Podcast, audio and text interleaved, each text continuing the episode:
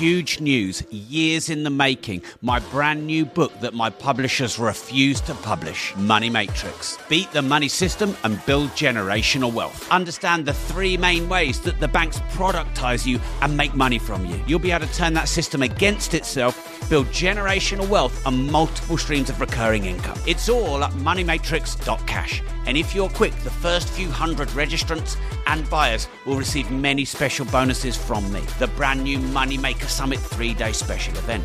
Meet me at a champagne reception. Meet me at a multi millionaire networking dinner. Go now, moneymatrix.cash. This is huge. Welcome to the Disruptive Entrepreneur Podcast. What does the word disruptive mean to you? means going beyond the ordinary, going beyond the status quo. Not thinking in the conventional way, not just sort of following the herd. Disruptive means shaking things up, you know? Disruptive entrepreneur is somebody who sees the problem and embraces the problem with a new way. shake up and awakening. quality will take care of itself and you'll go from being disruptive but also profitable When you use your own reservoir of talent, when you love what you do, then you disrupt. Mix it up, change it up, and dominate. And now, your host, eight times best selling author and double world record holder, Rob Moore. Hi, it's Rob Moore here, and I'm sat in a mastermind, and I'm not with this certain chap uh, who doesn't want to be named. But in all seriousness, uh, we're talking about fear in business, and I think it's a great conversation to have because, let's be honest, no one doesn't experience fear. And I think, firstly, it's easy to look at other people and go, well, they're not scared. And I think in reality, that's a fallacy. I think we all have fears. So I think the first thing to think about is don't compare yourself to anyone else and don't assume other people don't have fears because they do. They just have different fears because it's human to have fears. And I give you an example of this. Uh, uh, my business partner, Mark, probably would be open enough to say that he's got certain fears about uh, growing too fast or maybe you know going bust. I've certainly got a fear of going bust because I think that would be highly embarrassing and it might um, ruin to a certain degree the reputation and goodwill and credibility we've built over the last 12 years. But if you would talk to maybe a gregarious American, they probably wouldn't worry about it too much. They'd be, hey, look, that's part of business and successful entrepreneurs have been bust once or twice before. It's just part of the journey. That's why we have the corporation to protect you, etc. So I was with Grant Cardone yesterday, um, and he's always about growth, growth, growth, growth, growth, growth, growth. As you know, he's got his 10x. Um, he even said to me that the worst advice he got from someone is that um, bigger isn't always better because bigger is always better. And that's so he's everything about growth. And I said to him, but aren't you sometimes scared about going bust? Or, for example, your big event you did, your growth conference, where the cost of it was 10 million pounds. Aren't you scared? And he went, yeah, every single day. Every single day, I'm like, we're behind on selling the tickets. We're behind on selling the tickets. We need to sell more tickets. He got to the point where he got his staff to report every 15 minutes on how the sales were doing. Every 15 minutes. Um, so yeah, I was scared. Yeah, I was scared every day that bit off too much. Yeah, I was scared every day that we might not sell it out, but we did in the end. So I think it's a great example of it's not about not being scared. It's about accepting that you will always have certain fears in business. And what I found over the years is that the biggest fear is often getting started in something new. But once you're going, thank you, the fear does seem to be a bit less strong. But then what you find is once you overcome something, your the strength of the fear just moves to another level. Just like the strength of the rejection. So you can take a lot of rejection um, i i on a level of business. Like I'll give you an example. Um, I can pretty much now take rejection from clients, from critics. If someone doesn't want to buy my product or service, I'm pretty okay with that. Um, but if a really big name celebrity rejects me for my podcast, I, I feel emotion around that. So all that's happened is where I feel rejection, it's just moved to a higher level. I mean, if I don't know, who do I really admire? I love Damien Hirst. I love Ronnie O'Sullivan. You know, if they went and trolled me online, I would feel really hurt by that. Whereas if, a, you know, a no-named small-time troll trolled me online, I'd feel nothing about that. So the fear doesn't go away. It just moves to a higher level. So I think the bigger fear, the biggest fear, the fear you've got to deal with is getting started or getting moving. You know that, you know the truck pull in World's Strongest Man. How hard do they have to pull and the thing's hardly moving? And you see after a while, they build up this momentum and in the end, the truck's pretty much moving itself and they're just helping it along. I think the thing with fear is to work out what is it I'm actually fearful of. Because people talk about fear and they put it in a box like it's one thing. But in my experience, you've got the following fears, and you might be able to add some. You've got going bust. You've got um, getting trolled. You've got making a mistake. You've got making a mistake in front of someone. You've got um, feeling like you're not good enough. You've got other people judging you. You've got what people close to you and your peers will think about you. I know people who write content for their peers, not their followers. They've got about 12 peers and a million followers, and they write stuff because they don't want their peers to look down on them, even though they've got. I'll give you an example of this. I am, if you look at. Two of the most common questions I'm getting asked at the moment is where do I buy my watches and where do I buy my gold? People don't know this, but I've invested in gold for 17 years. If you go back to 1971, the birth of fiat currency, the devaluation of money, money's gone down by 85% in value since then. But you could buy one ounce of gold for about $30, which peaked at over $1,500. Gold is a great defensive asset class. Gold is a great hedge against the matrix and the system. It's a great hedge against inflation. And I've finally found someone who I am now partnering and has become a sponsor on the show, and that is Josh Saul of the Pure Gold Company. He has a special offer where you can get a complimentary investor guide and book an appointment to get your own private consultation at pure-gold.co forward slash rob hyphen more. I buy my gold from this company. So if you'd like to just buy the gold or get the investor guide, go right now to pure-gold.co forward slash rob hyphen more. Big shout out to the Pure Gold Company for collaborating and sponsoring this episode. Critic, critics judging my writing, they would slate it. Like a proper author writing critic would slate my work. The tenses are wrong. I go from first person to third person in the middle of sentences. I speak, I write colloquially, i.e., I write how I talk, not how one should write. And, and technically, my writing style is really lazy. It's, it's quite error ridden. Um, but like Grant Cardone said to me yesterday, I'm a best selling author, not a best. Se- I'm a bestseller, not a best writer. And that's what do you want to be, a best selling author or a best writer? Do you want to get uh, an award from the critics and sell 10 books or sell a million books? So I've, I don't write for the critics anymore. So I expect the well trained English literaries to absolutely hate my book. But I, I expect the startups, the layperson, the entrepreneur, the hustler, the doer, the person who isn't necessarily well trained in English literacy. I wrote my book so that an eight year old could understand all the words, so that it could reach the masses. So I think the thing to think about is what is the actual fear? Because I think there could be lots of different things. So I would say to you to just to write down, because this is important if you're listening or if you're here on this table, what is your actual fear? Like when you drill down. Because some people, for example, when they leave a good career, you've had a really good career, you've left it, you, it might be, well, what do all the people that you used to work with and the people that used to employ you, what do they think about you? What if I fail because I had a load of people saying that I wasn't going to succeed? So there, there could be lots of different things. Um, it, it might be the pure fear of rejection, the very emotional, visceral feeling that you're sort of scared of.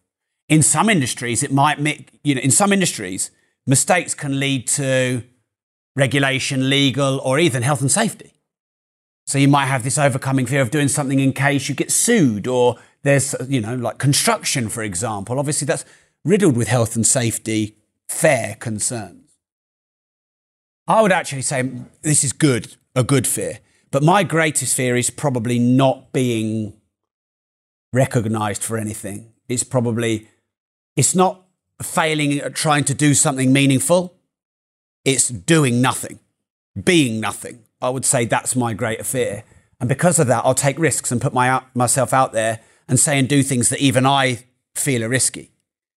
So for anyone struggling with fear, I think if you tune your mind into, well, I fear much more making no money, having no career, not being known, always struggling to, you know, pay my mortgage and I fear being lost and being irrelevant. All those things, actually, being irrelevant is a massive fear of mine. It's good to have that fear because then that's going to drive you to go and do more. But I can tell you this every successful person is still making a lot of mistakes today. Grant Cardone talked about, um, I talk about him a lot because obviously I saw him yesterday, but he said his book was riddled with hundreds of mistakes. He chucks social media stuff out there all the time with spelling and grammar mistakes in it. But he believes that speed is a really important commodity in business. So he'd rather be fast and first and imperfect than slow and perfect. Sometimes a great fear is to be judged.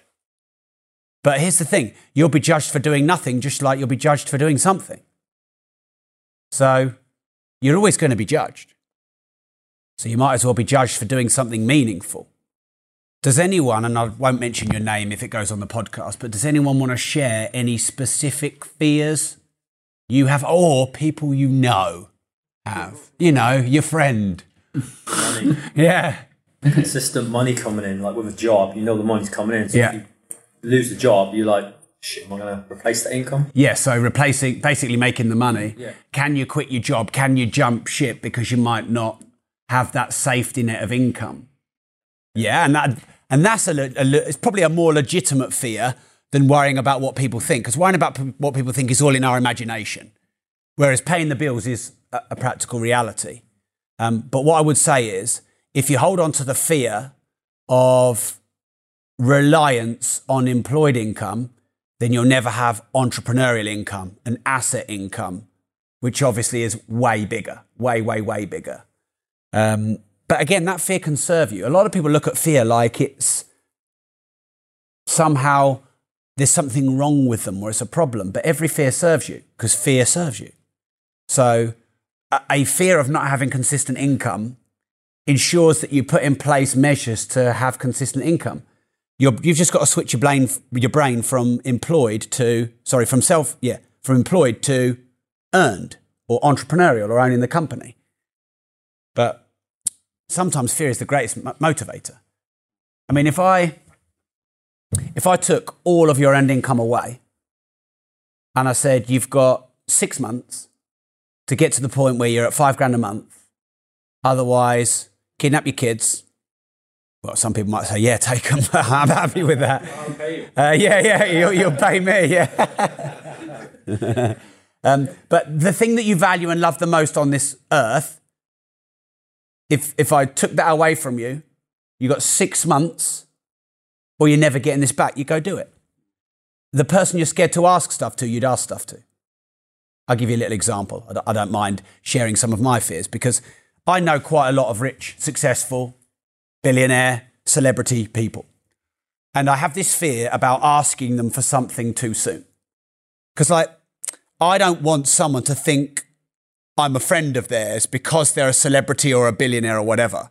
I want people to think I'm friends with them because I like them. Um, so I know some people who I know if I ask them for help, and it's not like needy help, I know they would help me. I mean, I help them. But I, I wait and I wait and I wait because I think to myself, oh, I don't want them to think I'm leveraging them. And I wait and I wait and I wait. Um, why? Like if they asked me for help, I'd do it straight away. Jake Wood said, Hey Rob, can we pay to use your studio to do our one year anniversary for our podcast? And I said, No, you can't. You can have it for free. And I gave it to him for free and I let him use it because I wanted to help him because I believe that's goodwill. So um, I'm going to say it because I think if you say it, it puts it out there. But um, Grant Cardone said to me yesterday, Look, Rob, anything you need, anytime, ask. If you're in America, come over. So I'd quite like to speak at his growth conference. And I'm sitting there going, oh, should I ask him or should I not ask him? It's a big event. It's full of all these big Americans, you know, but I'm pretty big in England. But like, I'm, uh, uh, fuck it, I'm going to ask him. I'm going to, Grant, I'm on. Let's make it 20x. Um, but I have this little fear of asking in case I'm, I'm asking too soon or should I build the relationship further? But I've known Grant for about a year. He thinks highly of me. He speaks highly of me. I've, so why don't you just fucking ask? I haven't, no, I haven't asked him yet. But um, I have, I've only, I only saw him yesterday. Yeah, yeah. And only I, I my VA actually um, WhatsApped me this morning and said, Rob, you should you should get on the growth conference. Why not? Um, what I might do is say to Grant, what do you want me to do to get on the growth conference? Maybe you want, want me to sell a few hundred tickets, or so maybe I might do it that way. Um, but yeah, I've got these few things. So like, I know Kevin Clifton really well, as you know. He invites me a few times to go and watch Strictly in the studios, uh, and I, I, think we've been now three times. And the first time I went, um, in the break, Tess Daly walked straight up to me and went, "You're Rob Moore." And she's, I follow your stuff, I follow your property stuff. I'm a big fan, and I'm like, "Ah!" she's she's hot. She is hot. and my wife was next to me as well, so I was like, check me out. Um, anyway, so she's already told said all that of me, and I'm thinking I should get her on my podcast. She'd be great for my podcast. I'm happy to help her. I help her for free, and and I have not asked Kevin Clifton to give me her number. But she came up to me and she said all that stuff to me. So why haven't I why haven't I asked her? Or him to ask her? I don't know. Well, this so yeah, but the thing is, it's easy for you to tell me to ask that. But the thing you have a little fear of, this is this has just been a therapy session for me, mate. Um, but I, I share that with you because I think there's always a level of fear. But actually, talking, I'm just going to do it on WhatsApp now. In fact, right? Are you ready? Are you ready? I'm doing it. Look, if I can do it, you can do it. Ready? Right. Let's do this. Right. So Kevin Clifton. Hey Kev, how you doing? Um, so I'm currently doing a live podcast and a mastermind. And if you listen to this podcast, you know exactly why I'm doing this to challenge myself. But um, you remember the first Strictly where Tess came up to me and she is pretty complimentary of me, etc. And I haven't been in touch with her since. So uh, would you mind uh, just putting us in touch somehow? Uh, I'd be very grateful if you don't mind doing that.